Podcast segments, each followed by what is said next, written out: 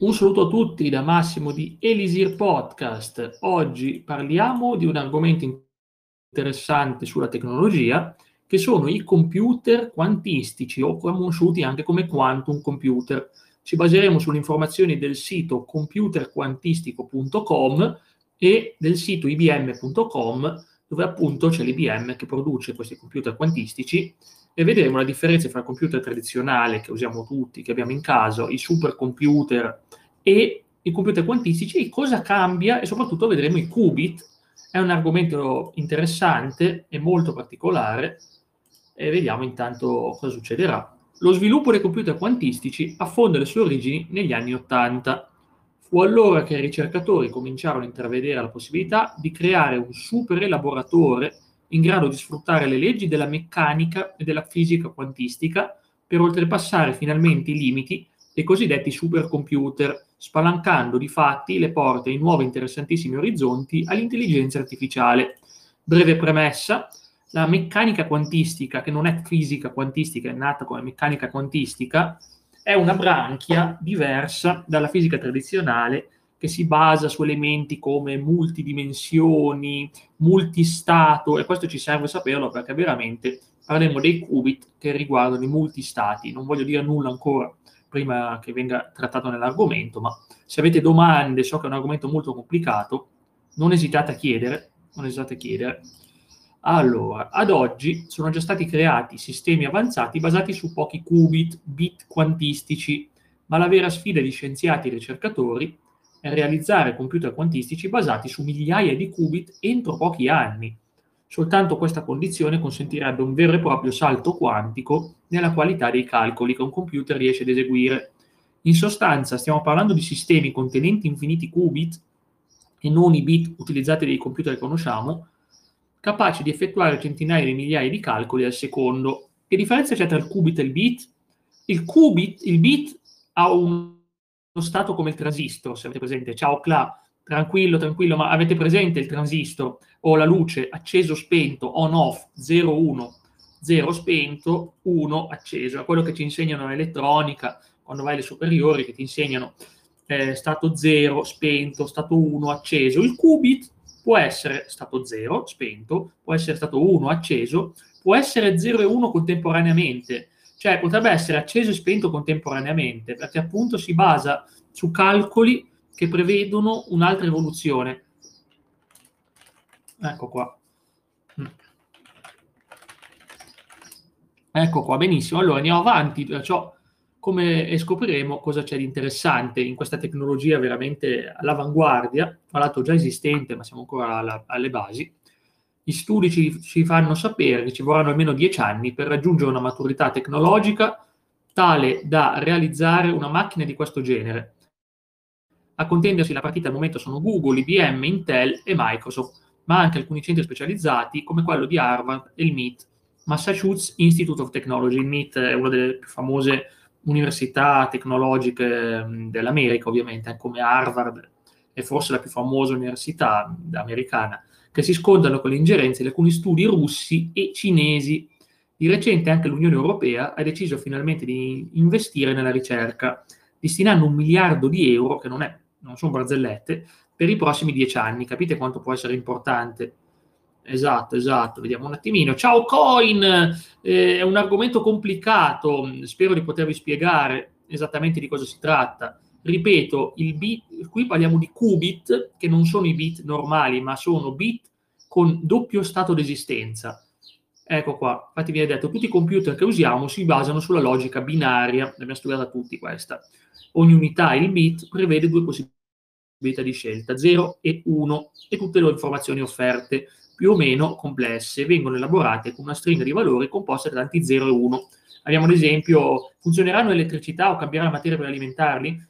Elettricità, però dovrà essere esattamente un grado sopra lo zero assoluto, un grado sopra lo zero assoluto, devono essere estremamente gelidi, estremamente gelidi, no, nucleare non credo, ma non importa, può essere qualunque cosa, basta che siano zero assoluto di, zero assoluto appunto, infatti voglio proprio vedere, zero assoluto di, di, di sapete che è bassissima, cioè quindi praticamente sono gelidi, Cioè non è che è una cosa che puoi tenere in casa. Le aziende, tipo il CERN, non ce l'hanno mica lì in Svizzera, ce l'hanno là nel centro dell'I B M, e l'I B M glieli gestisce nei suoi posti che tengono appunto manu- manutenzione a zero assoluto, più un grado. Cioè sono P C come ora, nel senso forma. Ci sono delle immagini, dopo vi faccio vedere qualche immagine eh, per chi la segue in diretta, eh. Vediamo un po', eh, sono un po' diversi, no? Sono completamente diversi come aspetto fisico. Eh, cioè, vediamo un attimino di condividere lo schermo. Allora, così potete vedere quanto sono particolari, sono curiosi, sembra veramente una tecnologia del futuro, ma vi assicuro che esiste già e sono già comprabili. Se voi andate, se voi avete una grande azienda, potete tranquillamente comprarli tipo dall'I B M, e ci sono ovviamente altri studi e altri casi, come abbiamo visto anche la Russia, la Cina e l'Unione Europea faranno la loro parte. E va bene, eccoli qua praticamente. Il, il qubit invece sostituisce il bit perché può analizzare qualsiasi query, qualsiasi richiesta o problema in maniera simultanea anziché binaria. È quello che si basa sul multiverso, perché cioè, ti viene un in caso che l'informazione, cioè se voi prendete un caso tradizionale, cioè la luce è accesa o è spenta, il risultato è zero a luce spenta, il risultato è uno a luce accesa. Noi voi prendete una situazione così complicata che la luce può essere accesa o spenta. Per chi ha presente il paradosso del gatto di Schrödinger, sa esattamente che cioè, l'osservatore decide se il gatto è vivo o il gatto è morto nella scatola dove c'era stato messo del veleno. Ovviamente è un paradosso logico, nessun gatto è stato ammazzato per questo esperimento. Eh. E il punto è che invece in questo può essere entrambe le cose allo stesso tempo. Riconosce che appunto a livello quantistico, cioè finché non hai una risposta, il problema, allora puoi porti la stessa domanda contemporaneamente, cioè che il gatto sia sia vivo che morto, che è esattamente quello che dice il paradosso di Schrödinger. Quindi è questo qui il qubit. In pratica, un modo totalmente nuovo di elaborare le informazioni. Se gli attuali computer seguono le leggi della fisica classica, questo non è il caso dei computer quantistici, i quali, grazie alla fisica quantistica, sarebbero in grado di processare informazioni che con gli attuali sistemi richiederebbero migliaia di anni. Non si tratta di una tecnologia che darà vantaggi in ogni ambito, motivo per il quale i computer tradizionali non verranno accantonati. Ciò nonostante, questo nuovo approccio lascia intravedere possibilità di applicazioni enormi e già attualmente esistono settori nei quali il salto sembra molto interessante. Tra questi la chimica, la fisica, la farmaceutica e la crittografia. Per adesso queste macchine sono ancora in fase embrionale, soprattutto dal punto di vista dell'hardware.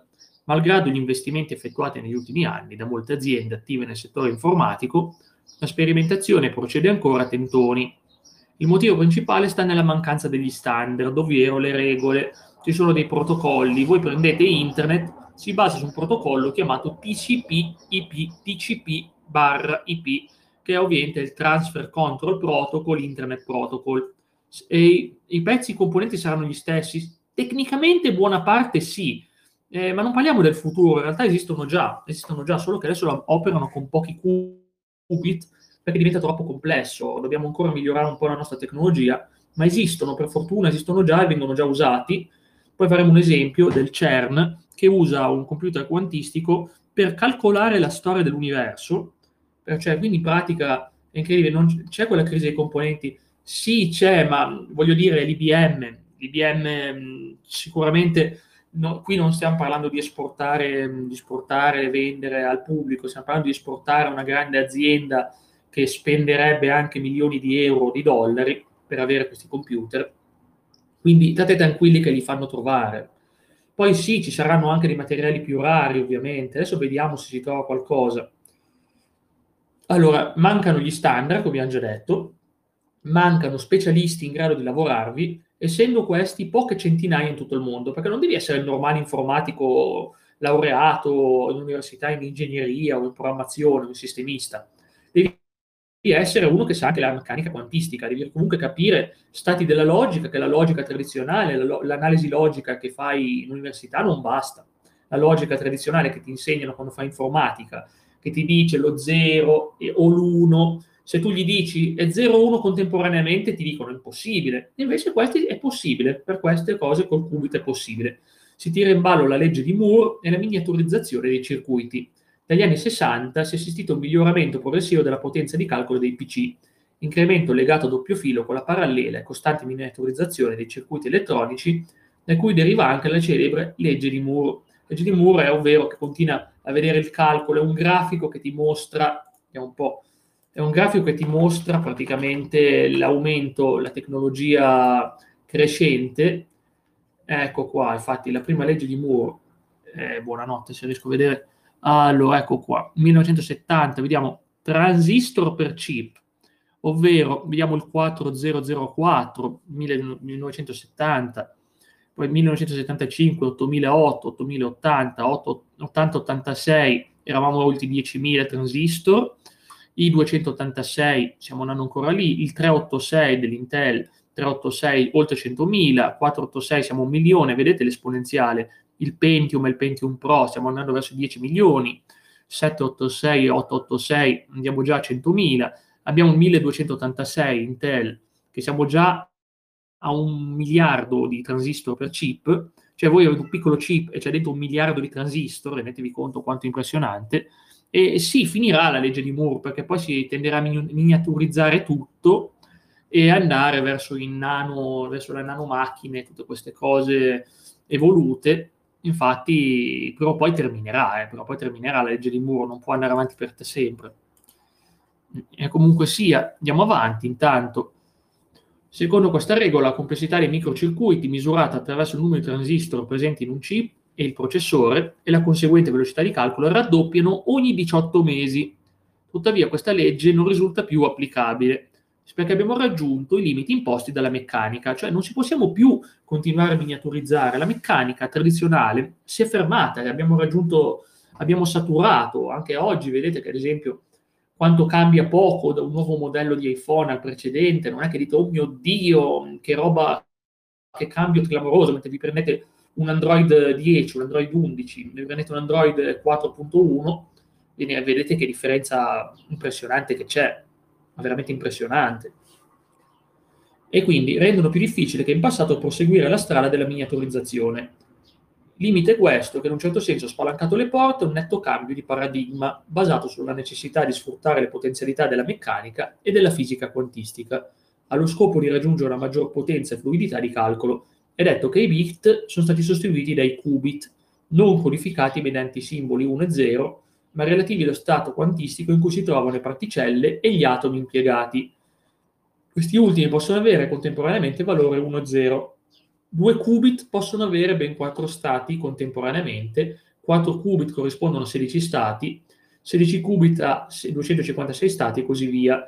Ve lo spiego ora dei due qubit, allora ve lo scrivo anche per chi segue la diretta, che non segue la diretta, zero zero, zero uno, uno zero, uno uno, tutti e quattro contemporaneamente. Cioè rendete conto quanto è incredibile eh, eh, questa cosa, rendete conto quanto è incredibile questa cosa. Allora, intelligenza artificiale, un computer quantistico sarebbe in grado di elaborare allo stesso momento, in virtù delle sue capacità di calcolo parallelo, diverse soluzioni per un singolo problema, anziché semplici calcoli sequenziali come avviene attualmente per i P C tradizionali. Come funzionano i computer quantistici? Eh, i frenari scienziati stanno lavorando a questi sistemi, è stata la manipolazione controllata degli atomi e delle particelle. La gestione degli atomi riguarda principalmente la loro comunicazione e connessione. Inoltre è fondamentale uno sviluppo parallelo degli algoritmi dedicati. Il funzionamento di questi sistemi avanzati si basa essenzialmente su due delle leggi che regolano la meccanica quantistica. Il principio della sovrapposizione, da cui ha origine la capacità della particella di trovarsi in più stati contemporaneamente, dando la possibilità al qubit di poter essere sia uno che zero simultaneamente, e la correzione quantistica entanglement, Che, vincolo, che indica il vincolo esistente tra due particelle, in questo caso tra due qubit. Secondo tale principio è possibile individuare lo stato di una particella e di un qubit osservando quella a cui è vincolata. Ovviamente neanche c'è bisogno di dirlo che la meccanica quantistica, per quanto se ne parla tanto nei film, è molto più complicata del semplice dimensioni in più, no, non è molto molto più semplice. Eh, Prendete tutto quello che conoscete del multiverso della Marvel e mischiatelo a scienza veramente pesante, agli studi di Einstein, al ponte di Einstein-Rosenberg. Quindi, insomma, sono cose molto complicate. Potete immaginare che... Cioè, io avevo provato a studiarmi la teoria dell'M-string e vi assicuro che eh, un qualcosa di inco- complicato, posso anche capirle le basi, ma capire come si arriva a quei dati, non... lì veramente arrivo dei passi che mi posso bloccare, veramente. Ecco qua. E vediamo intanto. Attraverso il raffreddamento dei circuiti con il raggiungimento del cosiddetto zero assoluto. Quindi praticamente questo qui è il primo passo. Zero assoluto sono zero gradi Kelvin, che sono in gradi Celsius, quelli che conosciamo noi, meno duecentosettantatré virgola quindici gradi. Cioè vi rendete conto, i circuiti funzionano come conduttori senza alcuna resistenza che interferisca sulla corrente. Cioè capite che è talmente basso che non ci sono interferenze sulla corrente e quindi in pratica puoi praticamente distruggere i paradigmi della fisica lavorando a zero assoluto. Questo è veramente andare ai confini della scienza, eppure è una scienza che esiste. Cioè, sono applicati, lo vedete a livello tecnologico, c'è anche un business, come avete visto, un business impressionante. Se l'Unione Europea vuole stanziare un miliardo di euro, non un milione, ma un miliardo di euro, un miliardo sono mille milioni, eh, quindi mi raccomando. Il secondo metodo richiede i cosiddetti ioni intrappolati, quegli atomi e molecole dotati di una carica elettrica e intrappolati in un campo elettromagnetico. Questi atomi vengono manipolati affinché il dislocamento degli elettroni sia in grado di produrre una trasformazione degli stati degli ioni e in conseguenza possa funzionare come qubit. Secondo tali principi, il computer quantistico è in grado di sfruttare i qubit per processare calcoli infinitamente complessi a una velocità che attualmente risulta inimmaginabile. Come affermato in precedenza, esistono ancora molti ostacoli da superare, tra cui la manipolazione corretta delle particelle, particolarmente fragili e volatili, perché è proprio soggetta a cambiamenti di stato repentini, la creazione di infrastrutture hardware adeguate e lo sviluppo di algoritmi espressamente dedicati al quantum computer. Il primo a pensare a un computer sull'uso delle particelle elementari fu Murray Gell-Mann, Mann, scusatemi, assegnato premio Nobel per la fisica nel sessantanove. Quindi insomma un fisico, eh? Vedete, un genio della fisica, fisico statunitense, nell'ottantadue aveva già previsto la possibilità di sfruttare proprietà degli atomi per dar vita a una tipologia innovativa di scienza dell'informatica. Richard Feynman raggiu- raccolse le idee di Gell-Mann e introdusse il metodo della sovrapposizione degli stati nelle particelle elementari. E vediamo appunto, poi nel novantotto fu realizzato il primo prototipo di computer quantistico. Immaginate che era veramente una cosa spartana, novantotto, eh. duemilauno I B M ha realizzato uno dei primissimi laboratori quantistici a, ot- a sette qubit. Eh, mentre nel duemilatredici è stato presentato al pubblico il computer quantistico D-Wave, questo è famoso, eh? Eh, andiamo a vederci, duemilatredici D-Wave, eccolo qua, vediamo un po' questo bestione che ormai è un'immagine che ha fatto il giro del mondo, cioè veramente sembra uno di quei cabinati arcade, per descriverlo chi non ce l'ha davanti, sembra uno di quei cabinati arcade, una scatola nera con delle protuberanze, con dei sì, chiaramente dei server, tre pannelli server, chissà dentro quanti ce ne sono, immenso, e qui si programma, in realtà no, non sono dei server, in realtà c'è dietro un laptop a cui è connesso tutto, ecco qua, supremazia quantistica, e sono stranissimi, sono ultra freddi dentro, pensate che roba impressionante, possiamo vedere appunto come sono fatti dentro, sono impressionanti, cioè vedi delle, delle cose che sembra tipo di vedere un'antenna radio, tipo quelle che trasmettono i segnali dallo spazio, veramente non so come giustificarla, perché non so neanche io quali cavolo di componenti hanno messo qui dentro, ma veramente non ne ho più pallida idea. Nel duemilasedici, dopo che I B M ha messo a disposizione il primo computer quantistico in modalità cloud, cloud è come vi dicevo, loro hanno il computer e la gente si connette in cloud. Infatti Quantum Experience, dotato di un processore a cinque qubit, quindi più piccolo di quello del duemilauno, il governo cinese ha lanciato in orbita il satellite Micius, il primo della storia a usare standard di comunicazioni quantistiche, avviando una competizione serrata tra Cina e Stati Uniti. E poi, questa è una di quelle volte dove la Cina può battere, potrebbe battere gli Stati Uniti in una corsa spez- spaziale, no spaziale perché veramente qua i P C NASA saranno già quantici se va bene, non credo sinceramente che la NASA la NASA il problema della NASA secondo me è di peccare di tradizionalismo, mentre il CERN il CERN spesso deriso dai fisici dai fisici tradizionali, il CERN invece è sempre puntato sulla sperimentazione. Io sto dalla parte del CERN, credo fortemente nella meccanica quantistica, per quanto dicono eh, ma non avete ancora prodotto neanche un mini buco nero là dentro all'acceleratore di particelle.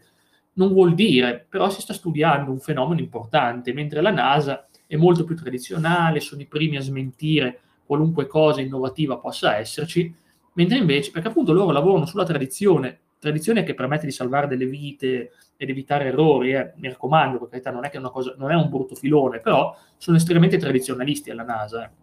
Quindi non credo che vedremo la, la NASA fare queste cose per ora. I B M ha aggiornato i suoi laboratori quantistici via cloud, dotando i processori a sedici e venti qubit.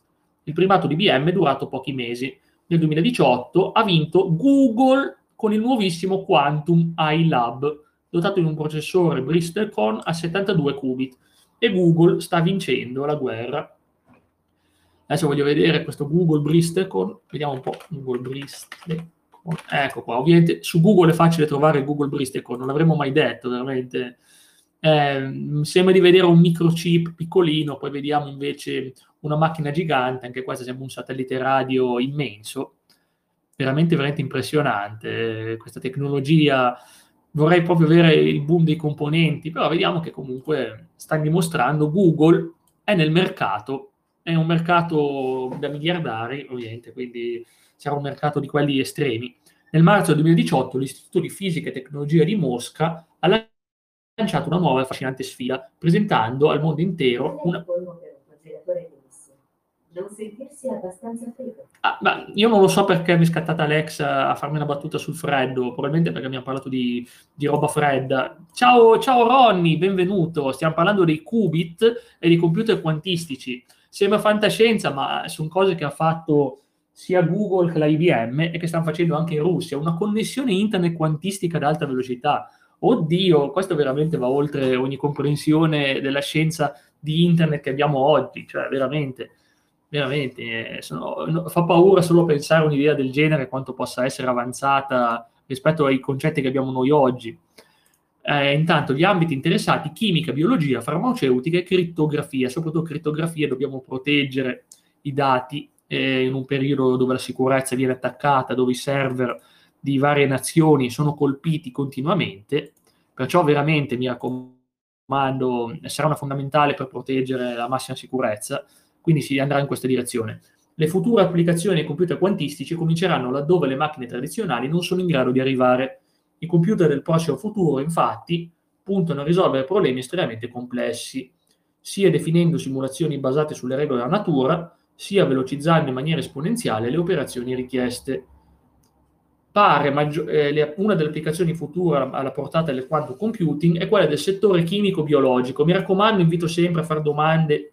se avete dubbi, perché è un argomento comple- complessissimo, vi, vi dico veramente complesso, ma affascinante, al punto di volerlo portare come argomento, nonostante non fosse previsto. Quindi, chimico-biologico. Ah, giusto, per studiare il D N A, considerate che appunto poter... Ma pensate che grazie a queste cose si potranno anche trovare, che ne so, il gene della, dell'invecchiamento, si potrà trovare come contrastarlo, studiare, provare delle applicazioni, delle simulazioni di come invecchia al corpo umano, di come bloccare l'invecchiamento, quindi insomma anche di isolare delle cellule sarà fondamentale a livello chimico e biologico. Eh. Infatti dice sviluppo dei farmaci, potremo produrre in maniera più efficiente e aderente alle nostre esigenze prodotti quali medicinali e concimi, beh, noi, tutti noi abbiamo bisogno di un concimi in casa, no, per, forse no, per ottenere quanto detto processori da cento a duecento qubit, ci siamo vicini, eh. Oggi le macchine più evolute ed affidabili raggiungono i settanta settantacinque qubit, quindi insomma non siamo ancora lì, ma fra qualche passo tecnologico, due o tre anni, possiamo già arrivare a cento, tre quattro anni, magari anche di più. E poi vediamo, qualora si riuscisse a creare computer quantistici animati da migliaia di qubit, potremmo accedere a simulazioni e informazioni sempre più complesse e ulteriori applicazioni in grado di abbracciare un gran numero di settori diversi. Ovviamente, crittografia, tecnologia che consente di cifrare i messaggi, rendendoli incomprensibili a tutti coloro che non sono in possesso delle chiavi che permettono di renderli leggibili. I computer quantistici potrebbero essere lo strumento per svelare e decifrare i messaggi di eventuali vittime o avversari. In teoria, con questi sistemi sarebbe persino possibile bucare una blockchain, oggi praticamente inattaccabili con un computer tradizionale. Ovviamente può essere fatto anche per attaccare. Cioè, con un computer quantistico tu puoi fare perfino hacking di alto livello, ma è pericolosissimo perché appunto vedete che soltanto i governi e le più importanti aziende di ricerca hanno accesso a applicazioni di questo tipo. Ma è ovvio che nel prossimo futuro andrà messa in piedi anche una discussione relativa al tema delle competenze, onde evitare spiacevoli inconvenienti. Cioè io non mi sento più sicuro a sapere che i governi ce l'hanno, perché i governi possono anche attaccarsi fra di loro. Eh. Cioè non voglio pensare a cosa viene fuori, però sarà una tecnologia impressionante, perché vanno a trovare informazioni di computer tradizionali, cioè questa tecnologia supera di gran lunga i computer tradizionali. Cioè, Jack, secondo te i computer sono utili? Sì, i computer sono fondamentali perché ci permettono di avere un assistente. Sono ancora incompleti per quanto mi riguarda, perché lo scopo di un computer è migliorare la vita dell'essere umano che lo usa, e la parte più importante, secondo me, è il fatto che questo computer possa risolvere problemi che l'uomo neanche dopo migliaia di anni riesce a risolvere per conto suo. Dopo migliaia di anni non riesce a risolvere. Vediamo infatti come si risolverà questa questione, perché appunto possono vedere anche la storia dell'universo. Questa cosa affascinante che mi ispira è come verrà usata. Computer quantistici realizzati in collaborazione da NASA e Google. Vedete che alla fine aveva ragione chi diceva che la NASA ci si metteva in gioco. Presso uno dei poli di sviluppo informatico più noti al mondo, il Quantum Artificial Intelligence Lab in California. Il D-Wave due, computer da cinquecentododici qubit derivato dal D-Wave. Il D-Wave due è un computer quantistico in cui ogni qubit si presenta come un circuito superconduttore tenuto a temperature bassissime. Superconduttore va oltre il semplice essere conduttore, quindi appunto meno duecentosettantuno gradi Celsius, grazie all'impiego di elio e alcuni dischi in rame, ah, quei famosi dischi che abbiamo visto, che provvedono a schermare il sistema dalle interferenze elettromagnetiche e a dissipare il calore prodotto dalla macchina. Il problema principale che i computer quantistici sono chiamati ad affrontare riguarda ancora l'elevata percentuale di errore. Questi dispositivi funzionano a temperature basse e vanno schermati dall'ambiente circostante, in quanto i bit quantistici usati attualmente risultano ancora molto instabili. Ogni genere di rumore o cambio di temperatura può generare errori, e non possiamo permetterci degli errori. No? La maggior parte di questi computer è in grado di conservare il proprio stato per meno di cento microsecondi.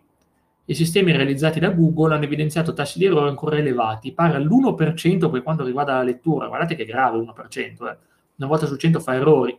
Allo zero virgola uno per il single qubit e zero virgola sei nel caso delle porte, porte logiche, a due qubit. Ciascuno dei chip Bristlecone a basso errore realizzati da Google è munito di settantadue qubit. Google, oltre che sui qubit, sta lavorando per migliorare la sincronizzazione di tutte le tecnologie presenti in un computer di questo genere, il software, l'elettronica controllo e il processore stesso. Vedete che quante robe... Chi ha inventato i computer? È lunga, è lunga, è lunga. Possiamo dire che i computer sono stati inventati in tempi di guerra, quando c'erano già macchine come l'Enigma, l'Enigma che è stata utilizzata per bloccare, per trovare i codici, per trovare i codici, che poi è una macchina di crittografia trovata per i codici dei nazisti, e ha permesso agli inglesi e agli americani di intercettare le comunicazioni dei nemici e portare quindi a livello strategico un bel passo avanti America e Regno Unito sulle comunicazioni dei tedeschi. E poi da lì c'è stata l'evoluzione, il dopoguerra, quindi praticamente la creazione di ARPANET, che sarebbe stato l'antecedente di Internet, quando la DARPA si chiamava ancora ARPA, praticamente c'è cioè DARPA, ARPA, e poi c'è stata passata dai militari all'università, e dall'università poi è arrivata a noi. È anche un buonissimo metodo per controllare, come dire, per schedare le persone be- bene, cioè per avere tutte le persone, tutti i dati delle persone, non c'è nulla di meglio di Internet di far sapere tutti i fatti tuoi alle altre persone. E quindi ovviamente ci crediamo che è nata come una tecnologia militare. IonQ sta attualmente lavorando alla realizzazione di un computer quantistico che impiega il metodo degli ioni intrappolati. Secondo Christopher Monroe, fisico e fondatore di IonQ, la scienza si sta attualmente concentrando su due modelli distinti, i circuiti superconduttori e gli ioni intrappolati. L'abbiamo visto infatti. I superconduttori sono quelli di I B M e Google, mentre gli ioni intrappolati la ricerca di Harvard, l'università più importante d'America. Facendo competizioni tra i due sistemi, Monroe è giunto alla conclusione che le prestazioni ottenute tali, tali tecnologie siano molto simili. A fare la differenza sarebbe il collegamento tra i qubit. Tutti gli ioni intrappolati sono collegati fra loro mediante forze elettromagnetiche, nei circuiti semiconduttori invece soltanto alcuni qubit sono connessi, se condizioni in grado di rallentare il passaggio delle informazioni. Secondo Monroe, l'umanità potrà salutare la comparsa dei primi sistemi dotati di migliaia di qubit entro poco più di un decennio. Migliaia, eh, qui stiamo parlando, però noi già ci bastano cento per quale periodo dell'applicazione. Scienziati e ricercatori intuiranno meglio le possibili applicazioni man mano che questi sistemi verranno migliorati. Vediamo ancora un attimo l'applicazione delle I B M. Ci fa, ci fa vedere Mercedes Benz studia il futuro dei veicoli elettrici, veicoli elettrici. Pensate, veicoli elettrici con delle informazioni del genere saranno impressionanti. Exxon Mobil si impegna per risolvere complesse sfide energetiche, azienda che appunto produce energia e vende energia. Eh, il CERN sta lavorando per spiegare i misteri cosmici. Veramente interessante vedere il CERN in azione, e appunto è una, è una grande missione per l'umanità scoprire in che, in che modo è nata, cioè, l'universo e, cosa, e, e tutte queste vicende. Il CERN ha bisogno di tecnologia in grado di simulare, di simulare quello che è successo, e non sarà semplice per niente, ma ci provano appunto con questi computer, e vedremo appunto, hanno già il Large Hadron Collider e hanno bisogno poi di altri strumenti di simulazione per vedere appunto i loro esperimenti, che sono impressionanti. Il CERN è sempre all'avanguardia, come dico sempre io, è la versione tradizionale, ultra, ultra moderna e quantistica della scienza, ne stanno facendo tanti esperimenti, e sono più veloci, funzionano meglio, abbiamo già visto queste informazioni, ed è realtà, dicono è realtà, non è più una cosa fantasiosa, è realtà, stiamo parlando di cose reali che esistono, su cui vengono investiti miliardi di soldi.